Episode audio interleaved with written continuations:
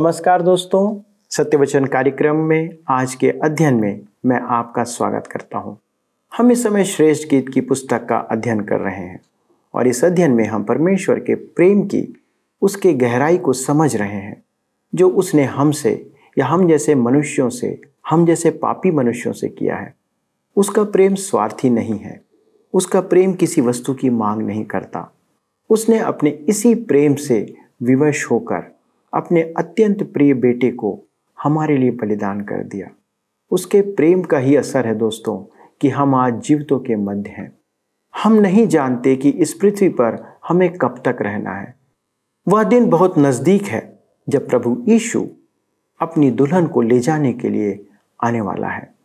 दुल्हन में क्या खूबी होनी चाहिए, यह हम लगातार सीख रहे हैं। दोस्तों, हम कहीं उन दस कुमारी के दृष्टांत में वर्णित पाँच मूर्ख कुमारियों के समान तो नहीं है। जो दूल्हे के आने की आवाज़ हुई तो अपनी मशालों को लेकर तेल ढूँढने निकल पड़े। यह अध्ययन आपको उन पाँच बुद्धिमान कुमारियों के समान तैयार करता है, जिनकी मशालों में तेल भी था और उनके पास अतिरिक्त तेल भी उन्होंने इकट्ठा कर रखा था। हमें लगातार जागृत रहना और प्रार्थना करते रहना है कि जब भी दूल्हा आए हम उन पाँच बुद्धिमान कुमारियों के समान दूल्हे के साथ उसके विश्राम में प्रवेश करने पाए। तो आइए दोस्तों, आज का अध्ययन आरंभ करें और दुल्हन की विशेषताओं को और गहराई से सीखें। प्रिय मित्रों, आइए आज हम अपने अध्ययन में आगे बढ़ें और यहाँ मैं फिर डॉक्टर सी आई स्कोफील्ड का विचार प्रकट कर रहा हूँ। यीशु का साधुत्व ऐसा सहृदय और मानवीय है कि वह हमें आकर्षित करता है। प्रेरित करता है। हम उसमें कुछ भी अति गंभीर और पहुँच से बाहर नहीं देखते, जैसे कि कोई प्रतिमा हो। उसकी पवित्रता का सौंदर्य हमें एक गुलाब या फूलों के गुच्छों का एक स्मरण कराता है। यीशु पापियों को स्वीकार करके उनके साथ भोजन करता है। निकोदेमुस, नैतिक धर्मी पापी, मगदला की मरियम जिसमें से सात दुष्ट आत्माएँ निकाली गई थीं। वह एक विस्मयकारी पापिन स्त्री थी। वह पापियों के जीवन में ऐसा घुल मिल जाता है जैसा स्वच्छ निर्मल जल का सोता, स्थिर जल में। सोता अशुद्धि से डरता नहीं, परंतु उसकी मनोरम ऊर्जा जल कुंड को स्वच्छ कर देती है। मैं फिर कहता हूँ कि उसकी सहानुभूति पूर्ण रूप से मनोरम है। इसी संदर्भ में वह सदा तरस से पूर्ण रहता है। चरवाहे की बिना भीड़, नाई नगर की दुखी विधवा, शासक का मृतक बच्चा, गरासीन का दुष्ट आत्मा ग्रस्त मनुष्य, पाँच हज़ार भूखे पुरुष और अन्य कुछ। जो भी कष्ट से भरा हुआ ईश्वर के पास पहुँचा, उसने उसके हृदय को छू लिया। शास्त्रियों और फरीसियों पर उसका क्रोध उनकी कठोर स्वधार्मिकता के कारण जो लोग दुख उठा रहे थे, उनके प्रति उसकी अत्यधिक अनुकंपा थी। क्या आपने कभी ईशु को योग्य कंगालों की खोज में देखा है? उसने उनके सब रोगियों को चंगा किया और उसकी अनुकंपा में कैसी गरिमा थी। उसने उस कोढ़ी को क्यों छुआ? वह उसे केवल कहकर भी चंगा कर सकता था। जैसे उसने कुलीन मनुष्य के पुत्र को उठाया था यह कुष्ठ रोगी वर्षों से जाति बाहर क्यों था? परिजनों से अलग क्यों था? मनुष्य का सा व्यवहार क्यों नहीं पाता था? उससे मानवता का अधिकार क्यों छीन लिया गया था? उसके निकट जाना ही अशुद्ध होना माना जाता था। ईशु के स्पर्श से। यूँ कहें कि ईशु के स्पर्श ने उसे फिर से मनुष्य बना दिया था। लंदन में कोड़ियों के मध्य सेवारत एक मसीह महिला ने एक रोगी बालिका को खुले ठंडे कमरे में देखा। उसने अपने हाथों से उसकी सेवा की, उसका बिस्तर लगाया, उसे दवाइयाँ अच्छा भोजन, गर्म रहने हेतु तो आग प्रदान की और उसके कमरे को आशा आनंद से यथासंभव भर दिया और फिर उससे कहा, क्या मैं तुम्हारे साथ प्रार्थना कर सकती हूँ? उसने कहा, नहीं। तुम्हें मेरी चिंता नहीं है। तुम स्वर्ग जाने के प्रयास में यह सब करती हो। वह सेवा करती रही और वह पापी लड़की पिघली नहीं। अंत में उस मसीही महिला ने कहा, मेरी प्रिय, तुम अब लगभग चंगी हो गई हो। मैं शायद अब ना आऊँ, परंतु मैं अपने इस अंतिम भेंट में तुम्हें चुंबन देना चाहती हूँ। वे प्रार्थनाशील पवित्र होठ जब अशुद्ध होठों से जुड़े तो मेरे मित्रों, वह कठोर हृदय टूट गया। यह प्रभु यीशु की रीति है। डॉक्टर स्कॉफील्ड की इन बातों को पढ़कर मेरे मन में श्रेष्ठ गीत एक उसके दो का विचार आया।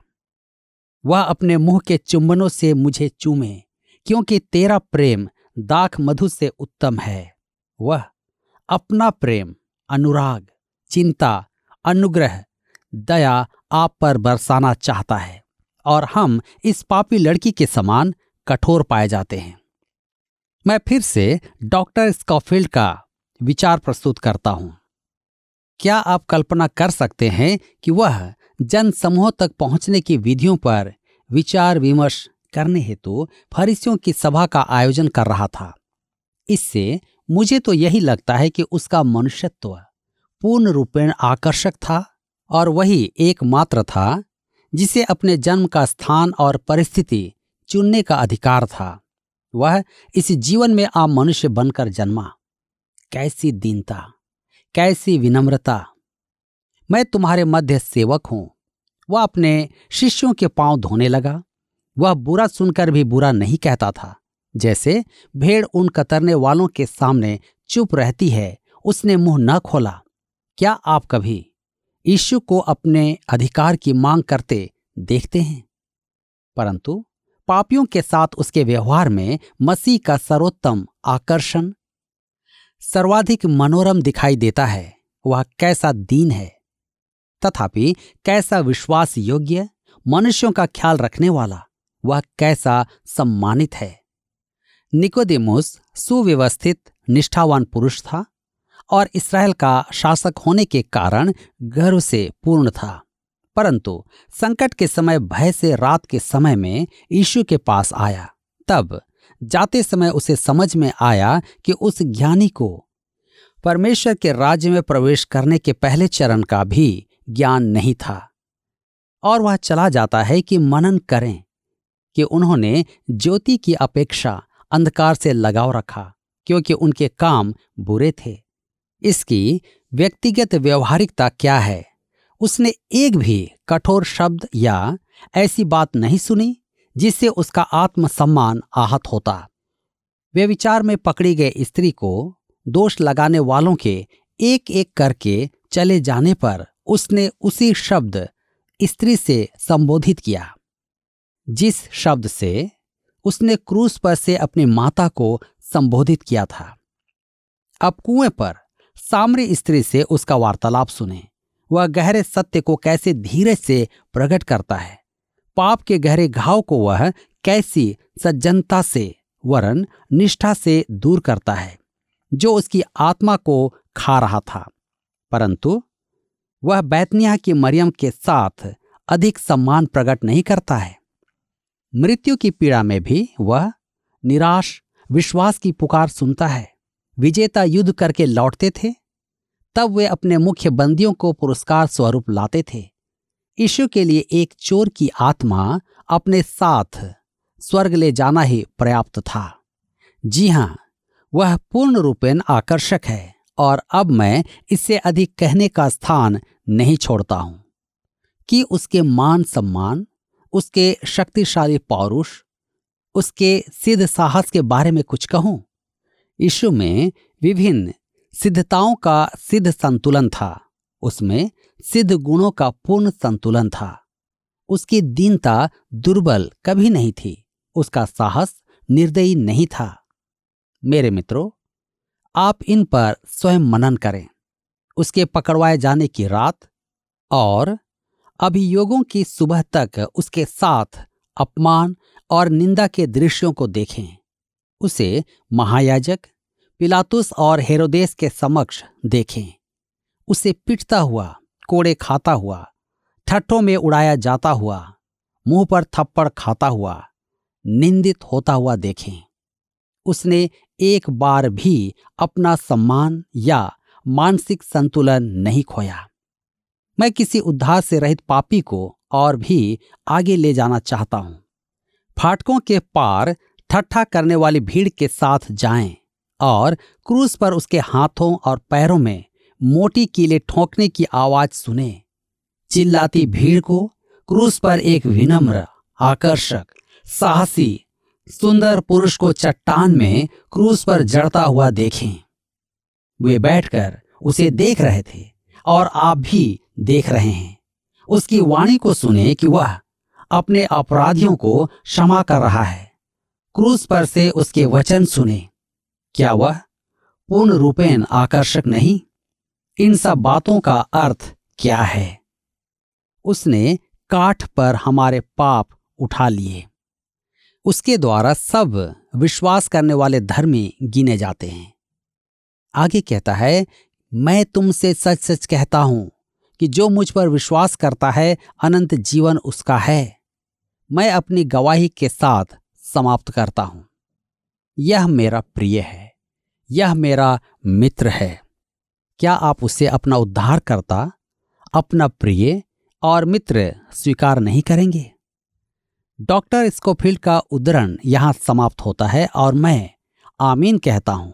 अर्थात मैं उसके साथ एक एक शब्द से सहमत हूँ। मेरा प्रेमी, दस हज़ार में उत्तम है।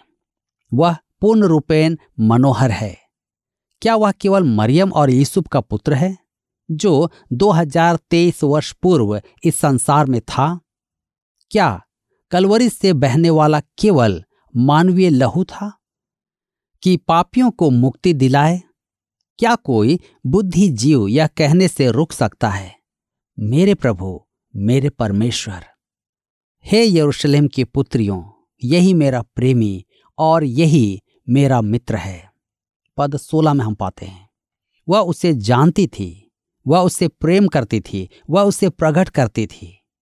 मेरे मित्रों, हमने देखा कि यरूशलेम की पुत्रियाँ वधु से पूछती हैं कि उसके प्रेमी में क्या अन्य किसी प्रेमी से अधिक कोई विशेष बात है? प्रत्युत्तर में वधु उसकी सुंदरता, उसके आकर्षण और लावण्य का वर्णन करती है। परंतु अब उसके व्यवहार में परिवर्तन आता है।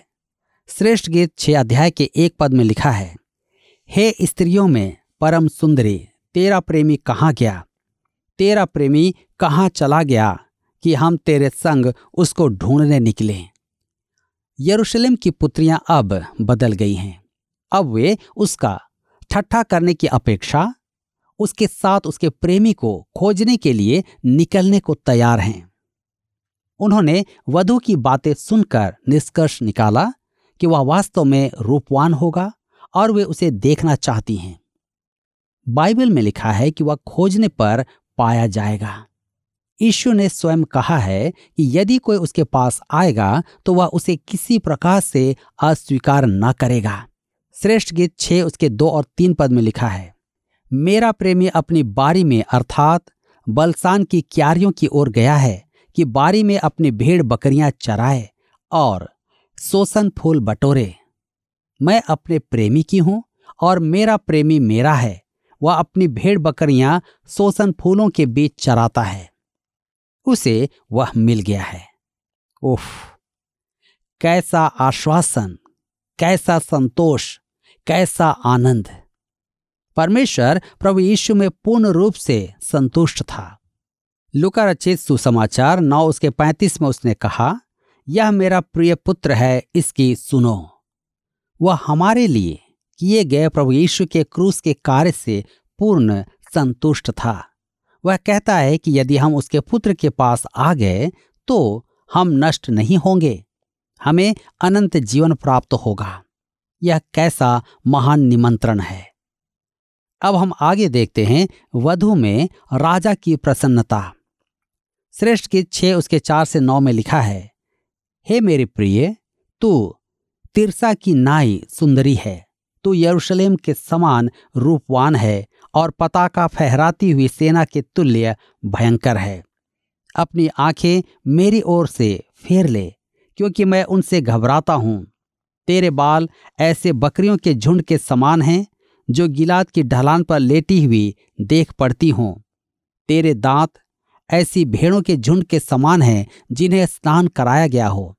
उनमें प्रत्येक दो दो जुड़वा बच्चे देती हैं, जिनमें से किसी का साथी नहीं मरा। तेरे कपोल, तेरी लटों के नीचे अनार की फांक से देख पड़ते हैं। वहाँ साठ रानियाँ और अस्सी रखेलियाँ और असंख्य कुमारियाँ भी हैं। परंतु मेरी कबूतरी, मेरी निर्मल अदैत्य है। अपनी माता की इकलौती अपनी जननी की दुलारी है। पुत्रियों ने उसे देखा और धन्य कहा। रानियों और रखेलियों ने देखकर उसकी प्रशंसा की।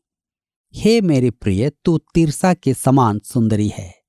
इस संपूर्ण गद्यांश में वर की उपस्थिति की लंबी, घोर दुखदायी धीरजवंत खोज के प्रति वर की प्रतिक्रिया है। ए मूडी स्टुअर्ट से हमें इसे समझने में सहायता मिलेगी।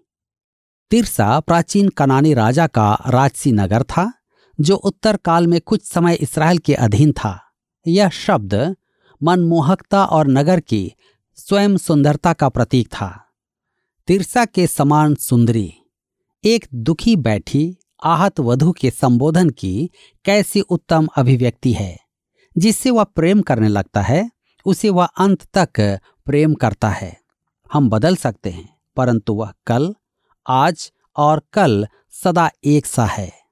श्रेष्ठ गीत छह के दस में लिखा है, यह कौन है जिसकी शोभा भोर के तुल्य है, जो सुंदरता में चंद्रमा और निर्मलता में सूर्य और पताका फहराती हुई सेना के तुल्य भयंकर दिखाई पड़ती है। इस पद से कलिसिया के उठाए जाने के प्रति परमेश्वर का दृष्टिकोण समझ में आता है। हम कलिसिया को उठाए जाने को अपनी समझ के अनुसार देखते हैं जो स्वाभाविक ही है, क्योंकि हमारी आशा है। पहला थिस्लोनिकियों की पत्री, चार अध्याय के सोलह पद।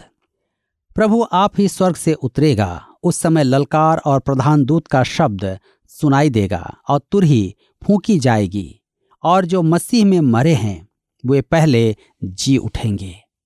परमेश्वर इस घटना के प्रति अपना दृष्टिकोण रखता है, वह अपनों को पुकारेगा जब कलिसिया उसकी उपस्थिति में आएगी, तब स्वर्गीय प्राणी अनंत काल के ऐसे दृश्य को देखेंगे जो बेजोड़ घटना होगी। यह घटना हमारे लिए और प्रभु के लिए अत्यधिक उत्साहजनक घटना होगी। तब वे कलिसिया के लिए कहेंगे, यह कौन है जिसकी शोभा मोर के तुल्य है, जो सुंदरता में चंद्रमा और निर्मलता में सूर्य और पताका फहराती हुई सेना के समान भयंकर दिखाई देती है। मसीह और कलिसिया की यह एक एकता इसहाक और रिबका के संबंधों से प्रकट है। इसहाक खेत में था। जब उसने कारवां आते देखा, उस कारवां में रिबका ऊँट पर बैठी हुई आ रही थी। अब वह ऊँट पर से उतरी और अपने वर के दर्शन हेतु आगे बढ़ी। यह उस समय का महिमामय चित्रण है जब हम प्रभु यीशु की उपस्थिति में होंगे। अब हम आगे देखते हैं वधु की प्रतिक्रिया। श्रेष्ठ गीत छह उसके ग्यारह और बारह पद में लिखा है, मैं अखरोट की बारी में उतर गई, कि तराई के फूल देखूँ और देखूँ कि दाखलता में कलियाँ लगी और अनारों के फूल खिले कि नहीं। मुझे पता भी ना था कि मेरी कल्पना ने मुझे अपने राजकुमार के रथ पर चढ़ा दिया। मैं यहाँ एक घटना सुनाए बिना नहीं रुक पा रहा हूँ। मेरा एक प्रचारक मित्र अविश्वासियों में प्रचार करने गया। उसमें से अधिकांश जन कॉलेज के शिक्षक थे। उनके विचार वामपंथी थे। वे जीवन की बातों को बहुत ही कम समझते थे। मैंने अपने इस मित्र से पूछा, आपने उस समूह में प्रचार करके क्या पाया? उसने कहा, मैं यह तो नहीं जानता कि मैंने कुछ उपलब्ध किया परंतु मैं निश्चय ही धर्मशास्त्र पर आधारित था। मैं अखरोट की बारी में उतर गया था। इसमें दो राय नहीं है। मेरे मित्रों, वधु के मन में निश्चय ही कुछ सर्वथा भिन्न बात थी। श्रेष्ठ गीत में हम निश्चय ही यह तीसरा बगीचा देखते हैं। ए मोडी स्टुवर्ट कहते हैं, पहला बगीचा बसंत ऋतु में दाख की बारी थी, जिसमें फूल लहलहा रहे थे। और अंगूर पके नहीं थे। दूसरा बगीचा पतझड़ के मौसम में था, जिसमें मसाले और पके हुए फल थे और फलों की कहीं कोई कमी नहीं थी। यह तीसरा बगीचा शीतकाल के अंत में है और बसंत अभी अधिक दूर नहीं है। वधु उस अखरोट के बगीचे में है। वह घाटी में पेड़ पौधों के फूलों का फूटना देख रही है। अंगूर के फल, अनार की कली। स्टुअर्ड इसकी तुलना शिष्यों से करते हैं।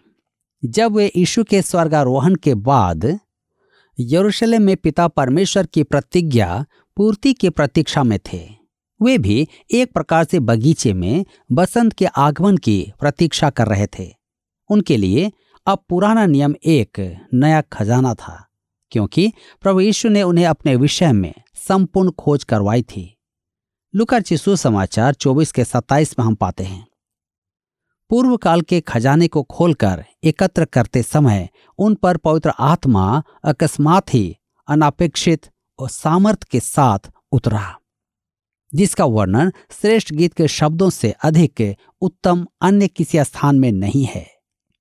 मुझे पता भी न था कि मेरी कल्पना ने मुझे अपने राजकुमार के रथ पर चढ़ा दिया। मेरे मित्रों, परमेश्वर का वचन एक बगीचा है। अप्रस्फुटित अखरोटों का बगीचा। परमेश्वर के वचन में अनेक दाने हैं जो मसीह की दुल्हन की प्रतीक्षा में हैं कि वह उन्हें खोज कर उनका आनंद ले। श्रेष्ठ गीत छह उसके तेरह में लिखा है, लौट आ लौट आ, हे शुलेमीन लौट आ लौट आ कि हम तुझ पर दृष्टि करें। क्या तुम सुलेमीन को इस प्रकार देखोगे जैसा महनेम के नृत्य को देखते हो? कहा गया है कि मसीह की दुल्हन युगानुयुग परमेश्वर के अनुग्रह की प्रदर्शनकारी रहेगी। इफिसियों की पत्र दो के साथ में लिखा है, वह अपनी कृपा से जो मसीह यीशु में हम पर है, आने वाले समयों में अपने अनुग्रह का असीम धन दिखाए। संपूर्ण जगत हमें देखेगा। जी हाँ, हम में से एक भी इस योग्य नहीं है, परंतु मसीह में होने के कारण हम वहाँ होंगे।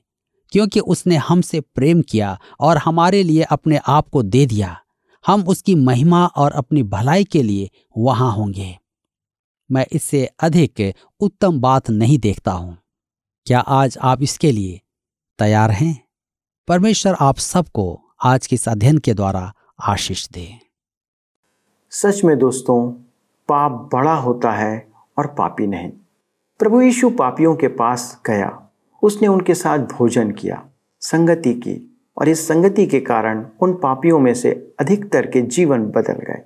मत्ती, जक्कई, मरियम, मगदलिनी, और ऐसे कई उदाहरण हमें देखने को मिलते हैं। परंतु दोस्तों, आज क्या हम ऐसे पापियों की संगति करते हैं? और संगति का अर्थ है ऐसी संगति जिससे उनका जीवन बदले।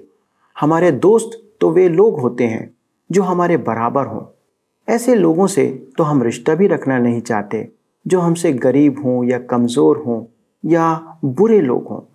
ऐसे लोगों को हम नीचा दिखाते हैं। प्रभु ने कभी किसी को निकम्मा, शराबी या किसी को ऐसे शब्दों से संबोधित नहीं किया। हमारी हालत तो ऐसी है दोस्तों कि अगर कोई गरीब मसीही भाई भी हमारे मध्य कलीसिया में हो तो हम उसके साथ या उसके यहाँ प्रार्थना में भी जाने से कतराते हैं। ठीक से बात करना भी पसंद नहीं करते। दोस्तों, कुछ ऐसी शिक्षाएँ हैं जिनको सीखने की हमें आज आवश्यकता है। हमारी कलिसिया में हर एक व्यक्ति का एक जैसा आदर होना चाहिए और साथ ही ऐसे लोग जो मसीही शिक्षा में और वचन की शिक्षाओं में कमज़ोर हैं, उन्हें उनका हाथ थामकर अपने साथ ले चलने और उन्हें शिक्षा देने की आवश्यकता है कि वो प्रभु यीशु के साथ वैसे ही बंधे रहें। तो दोस्तों, ऐसी ही शिक्षाओं को सिखाते हुए हमें प्रभु की राह में एक साथ आगे बढ़ना है। दोस्तों, सत्यवचन के इस भाग को हम यहीं समाप्त करते हैं और आशा करते हैं कि आप फ़ोन कॉल और अन्य माध्यमों से एसएमएस के द्वारा हमें अवश्य बताएँगे कि आपको आज का कार्यक्रम कैसा लगा। आइए प्रार्थना करें। स्वर्गीय परमेश्वर पिता, हम धन्यवाद देते हैं प्रभु एक बार फिर से आपके अनुग्रह और दया के लिए। आपकी आशीषों के लिए। प्रभु, आपका प्रेम इतना विशाल है कि हम समझ नहीं सकते। पिता, आपने हमारे साथ वो संबंध बनाया। यद्यपि प्रभु, हम पापी थे, आपने हमारे जीवन में उस पाप को नहीं देखा, परंतु उस पाप को दूर करने के लिए प्रभु, आपने हमसे संबंध स्थापित किया। धन्यवाद देते हैं पिता कि आपने जो प्रेम हम पर प्रकट किया, अनुग्रह करें। सामर्थ्य दें कि हम भी वैसा ही प्रेम इस संसार में लोगों से रखें। प्रभु, कई बार हम अपने जीवन में ऐसा प्रेम प्रदर्शित नहीं करते हैं। बहुधा हम आपसे दूरी बनाए रखते हैं, इन लोगों से दूरी बनाए रखते हैं। सहायता करें पिता, कि हम वही प्रेम जो हमने आपसे प्राप्त किया है, अपने भाई बहनों के प्रति इस संसार में प्रकट करें। सभी दर्शकों के लिए धन्यवाद देते हैं। उनके जीवन में ये वचन क्रियान्वित हो, काम करे और वे भी ऐसे ही प्रेम लोगों के बीच में प्रकट करें। धन्यवाद के साथ इस विनती को ईशु के नाम से मांगते हैं। आमीन। दोस्तों, आपकी उपस्थिति के लिए फिर से धन्यवाद। परमेश्वर का वचन आपसे बातें कर रहा है। मेरा निवेदन है कि आप इन वचनों को अपने जीवन में लागू करें। अगले प्रसारण में इस अध्ययन को आगे बढ़ाएँगे। तब तक परमेश्वर के अनुग्रह और आशीष में बढ़ते जाएँगे। प्रभु आपको आशीष दें।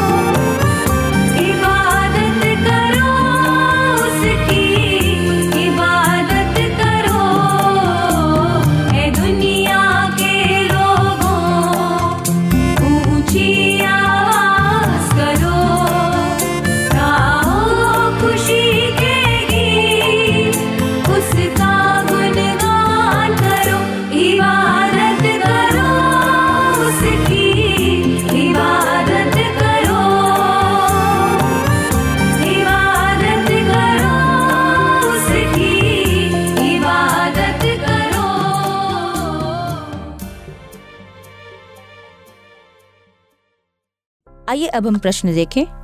पिछले प्रश्न का उत्तर है सी, पाँच।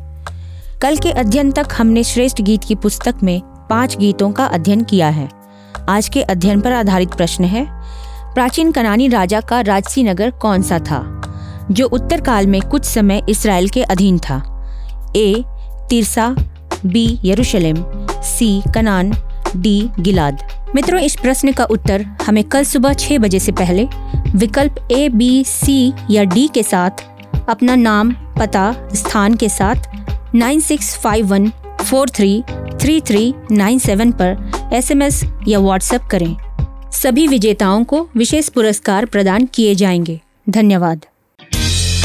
क्या आपको यह कार्यक्रम पसंद आया? अभी हमें एक मिस कॉल करें। और आप अगले विजेता हो सकते हैं।